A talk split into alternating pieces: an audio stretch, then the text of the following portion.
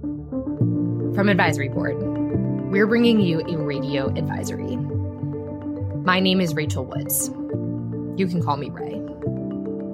Healthcare consumers have more options than ever before, all thanks to disruptors. Everyone who's trying to cultivate more convenient, more consumer focused care models. At Advisory Board, we are constantly tracking new competitors intent on shaking up traditional healthcare. But there are a lot of questions on what kinds of threats are real versus ones that maybe can be ignored. I want to talk about the landscape of disruption on today's episode, with a special focus on retail pharmacy, which we believe is absolutely an area to watch. To do that, I've invited two advisory board experts, Colin Gelbaugh and Gina Lohr. Gina, Colin, welcome back to Radio Advisory. Thanks, Ray. Thank you. We're going to talk about a topic that God, I feel like this is so divisive. We're going to talk about disruption. How do you guys feel about this word in general? Is this one of those buzzwords that you can't stand, or is this an endearing term in your your little healthcare researcher heart? I mean, there are problems with the system as it is right now. So, in some ways, I want things to be disrupted, but I feel like they put so much onto the word disruptor. It has gotten so buzzy. I'm like, what does it mean anyway? I think disruptor is a very useful term, fairly intuitive. People know what it means. And it helps when you take a disruptive lens to think of all of the potential scenarios that your business could be impacted.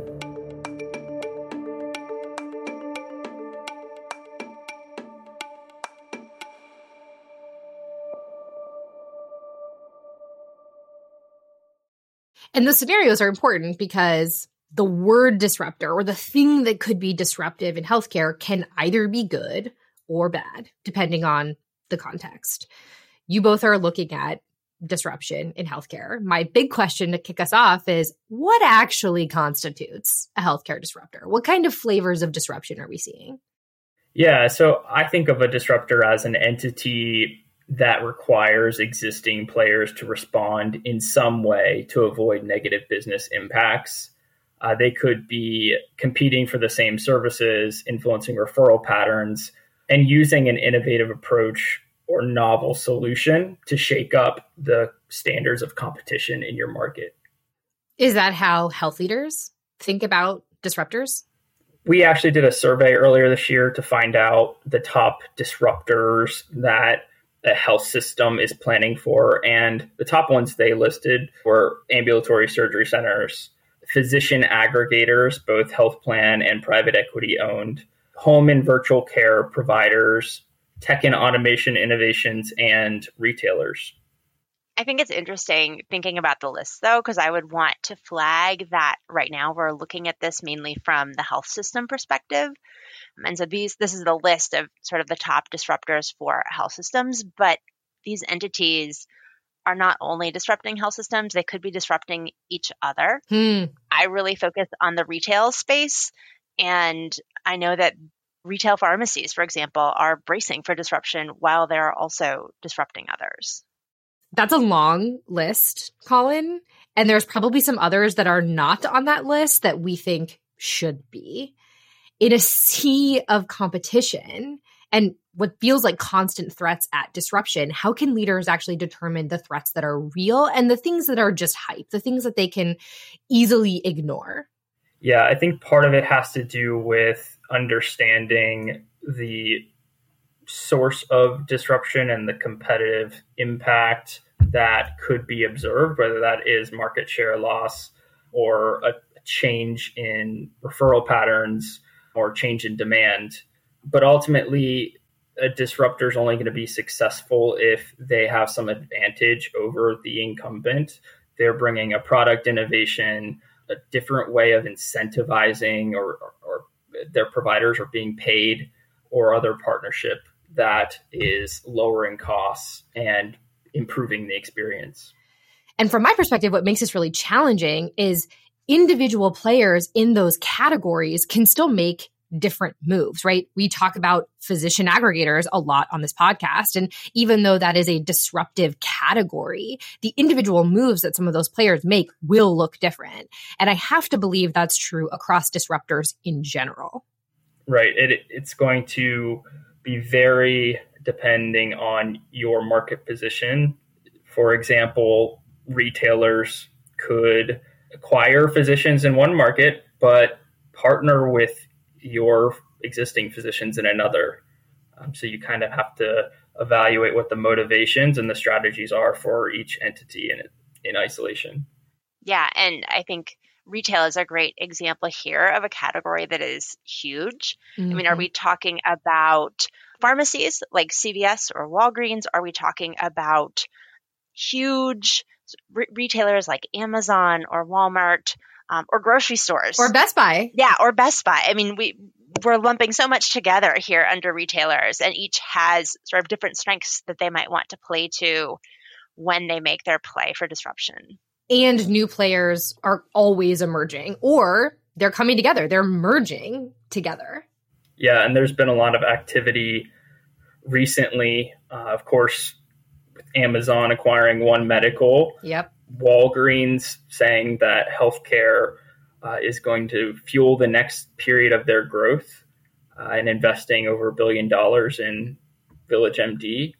Uh, then CVS, of course, reportedly looking to acquire different physician practices and double down on their integration with Aetna to take on risk based payments in a greater way. I actually think that retail and retail pharmacy specifically is a really interesting case study for us to watch. And that's not just because we have Gina here who focuses on pharmacy every day in her research. Shouldn't we all? I think it's interesting because retail pharmacy kind of sits in the middle of this ultra competitive landscape, right? They are disrupting incumbent health systems. But to your point, Gina, they are also being threatened by disruption themselves. Gina, what are you seeing the retail pharmacies do in the market right now? Retail pharmacies have found that they're, you know, how much their money they're able to make just by dispensing prescriptions has been decreasing. Mm-hmm. You know, and pe- people aren't showing up at at CVS or Walgreens to buy their sort of daily goods as much anymore either. So they're trying to figure out what does it how, how can we look different? And I think the space of value-based care, or primary care is really attractive to them right now they've been dabbling for years in sort of that low acuity episodic care. Think like what we call it retail care, urgent care light. Mm-hmm. That has been sort of so so profitability wise, but primary care and especially chronic condition management seems like sort of the wave of the future. And there are a lot of retail entities that are going all in on that. So I'm going to piggyback on Gina and just say that, you know, the retail model of the past hasn't been very profitable. It requires cross sale and prescription volume to be profitable. And so these retailers are looking for ways to grow revenue, which includes expanding chronic care services, things like diabetes management, medication reconciliation, behavioral health services, potentially. All of these services that are considered care gaps along the chronic disease pathway that they think they can fill and have a share of the risk based payments that might be involved in doing so. And if it's okay for me to sort of pull us back into what that looks like then in the retail pharmacy space, I think that's where pharmacists are really excited because they have seen their job changing more and more into this, you know, must get pills out the door kind of role, but pharmacists are trained in counseling patients, mm-hmm. in identifying problems with the, the more comprehensive medication regimen and optimizing that for patients. And so pharmacists are really excited about the opportunity to get involved again, deeper involved in chronic condition management. But from a business perspective, is this a defensive posture, right? Defending against this sea of disruption and competition, or is this more of a of an opportunity to grow, evolve services, et cetera? I think it's both. Yeah, I mean, from a on the pharmacy side, that's where the money is, right? Yeah. The, the money is in how can you save money? How can you better manage patients so they have better outcomes with lower costs? And if you can show that you're doing that, the theory goes that there is revenue to take home in the savings. I feel like this is a story that we hear about in healthcare again and again. We hear about physician aggregators that want to do more. So they're partnering up together in order to move towards value based care. We see this in the health plan landscape, right? Trying to position themselves as something that's much more than a risk aggregator. Now you're telling me that retail pharmacies are also saying, we do more than dispense pills. We have our place in the value based care journey. My question is if this is the growth opportunity that everyone is looking for, why have so many settled on value based care? And can they do it alone? Or do they actually need to partner up together? As with many value based payment models, much of the benefit comes from a few sources. One, keeping patients out of the, the hospital, two, reducing emergency department visits, three, lowering post acute care costs, four, increasing preventive care strategies and patient engagement. Those are all core capabilities where a pharmacy uh, affiliated organization, whether it's a retail clinic or an, a, an acquired physician group, those are capabilities that they have a case for making, as, as well as the fact that they have geographic proximity to most Americans, the access and convenience that is required, and high patient satisfaction rates to get patients in the door. Right. I mean, I feel like we're in the midst of a giant experiment right now as to whether you can do it alone or need to partner because you're comparing pharmacies, whether they be chains or whether they actually be those smaller independent retail pharmacies who are looking to partner with payers, perhaps partner with local providers to fill this gap for patients, as Colin said, at that hyper local level? Or is this are, are these gaps going to be filled by the huge vertically integrated entities that have pharmacies, employ pharmacists, propose that they can do it all and ultimately provide just as good or better outcomes for their patients because of the integration. I would just add to that uh, on the partnership front that from a health system perspective, you can't hope to manage risk without the health system as a partner. There are definitely opportunities for collaboration, whether that is information integration. That's right sharing results and different notes, you know, across settings of care, accessing specialists in a way that patients find efficient and at the right place and right time. That's definitely another benefit that health system partner can provide.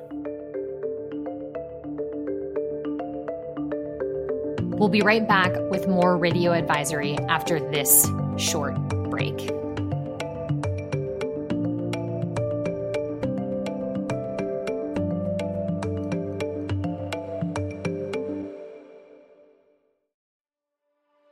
The Dobbs versus Jackson Supreme Court decision has left patients and providers with a confusing patchwork of new state laws that are upending established practices for reproductive care. With the legality of specific procedures, drugs, and even traveling for care being called into question, Radio Advisory is here to help you understand the latest developments and what they mean for healthcare. Listen wherever you get your podcasts.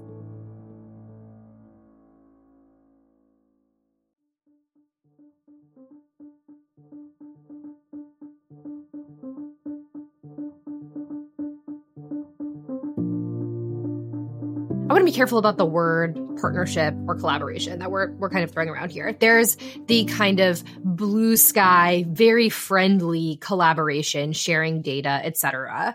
There's also this kind of frenemy dynamic that we see often in a competitive environment. And then there are more draconian measures, right? If I think about the growth path for a lot of these organizations, it has been you know, big organization spends millions, if not billions, to acquire someone, invest in someone, get bigger, merge. Think about Amazon going from a retailer to, you know, acquiring PillPack, becoming a pharmacy, now acquiring One Medical, becoming a provider.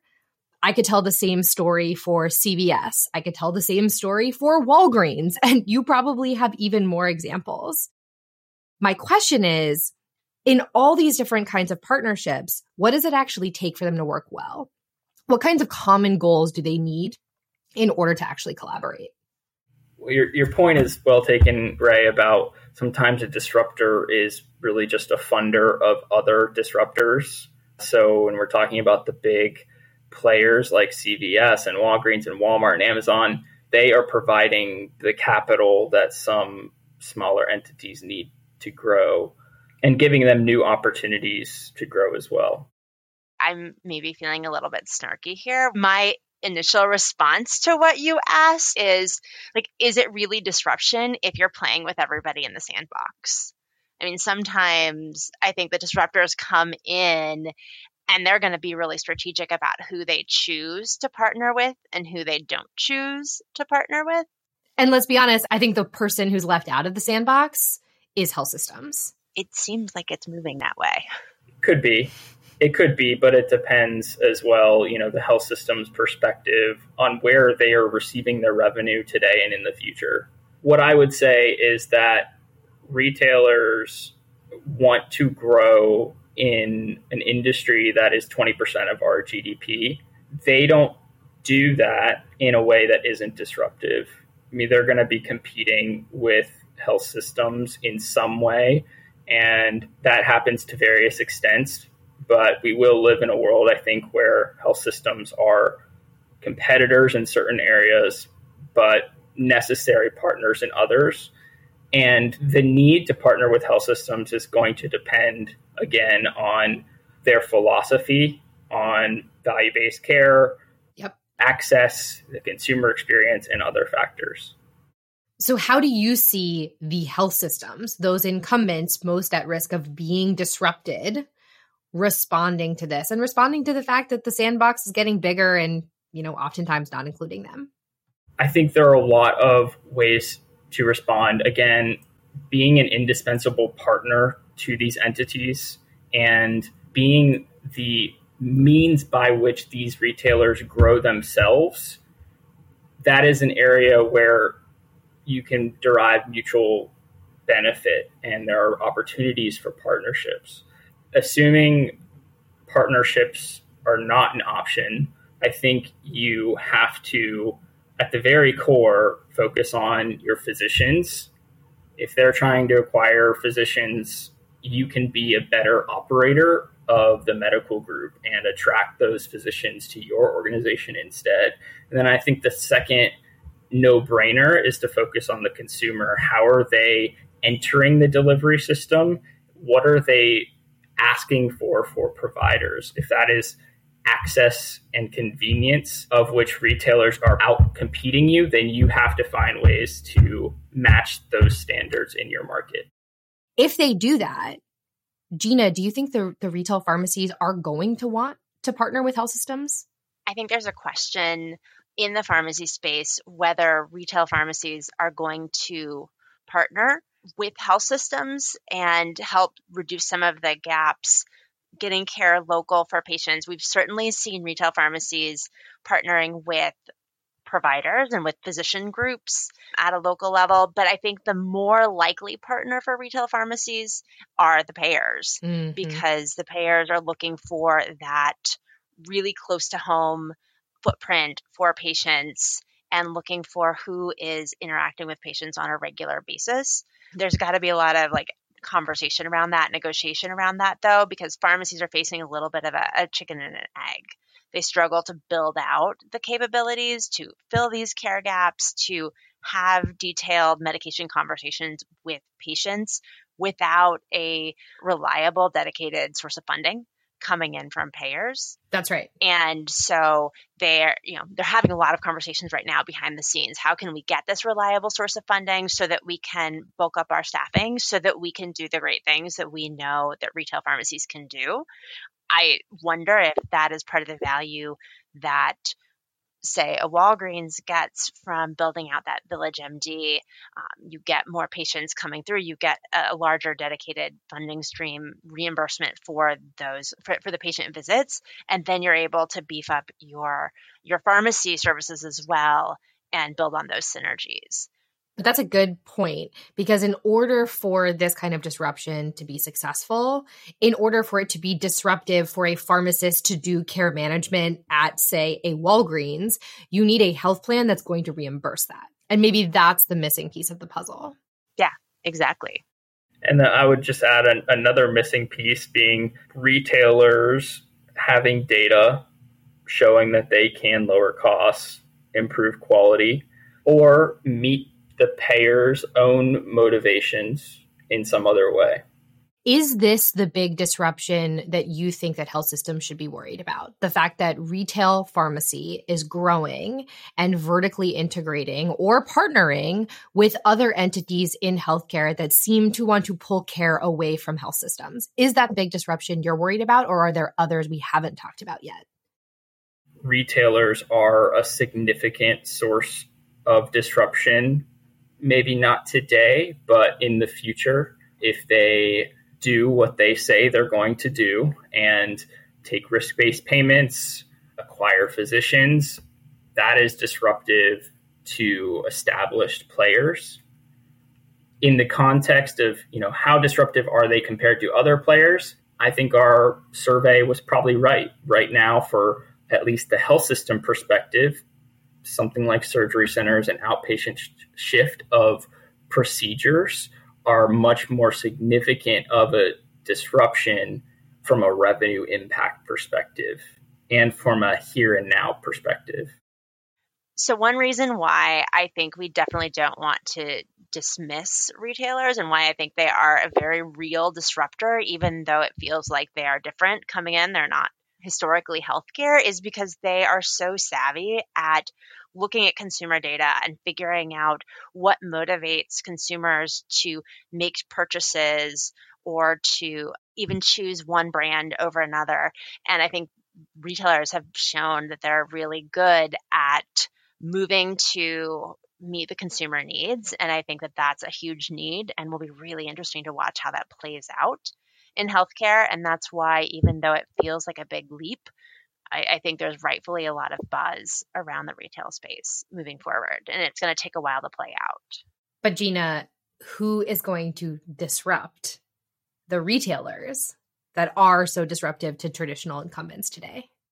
Probably more retailers. I mean, I think that's what we're seeing in the retail pharmacy space now is the question about all the digital pharmacies and how are we breaking pharmacy down into its component parts and making it hyper accessible for patients? Think about Mark Cuban and the that digital pharmacy. We see a lot of different digital pharmacy models out there, though. So I think that's where retailers are pushing retailers further into the, the healthcare space, driving to meet consumer demands there's clearly a lot happening with disruption at large and a lot of movement when we look at retail pharmacy specifically. With all that in mind, what is the one thing that you want our listeners to take away from this conversation? Understanding what the business impacts could be, even if the disruptor is a partner today, is, is very important for strategists, is to scenario plan for different moves that these groups could make in the future. Don't discount retail pharmacy. I think they bring both the strong consumer focus, which is much needed in healthcare, and they also bring this incredible pharmacist skill set for optimizing patient medication needs, helping them have better outcomes in the end, and that's going to prove powerful. Well, Colin, Gina, thanks for coming on Radio Advisory. Thanks. Thanks, Ray. Look, the word might feel just buzzy, but the truth is, disruption is absolutely happening in healthcare. What's different for me today than when we talked about disruption 10 years ago is that it's no longer single companies or single startups that are picking off individual parts of healthcare. Disruptors are getting bigger and they're becoming much different things than what they started out with and they've got their eyes set on value based care. So if that's not part of your strategy, it's time to get on board.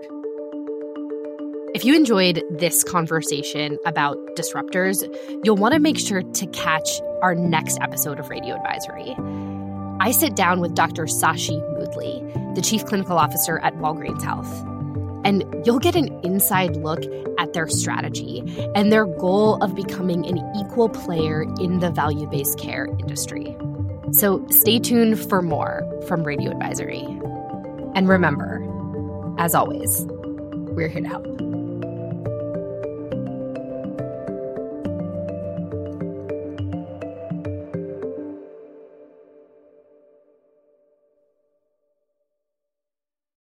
I think to take home Sorry. Sorry. I, yeah. I it was I was just seeing if Gina wanted to respond first. Um, I I was curious to hear what you had to say, Colin. Oh man, I feel like you both need some more coffee.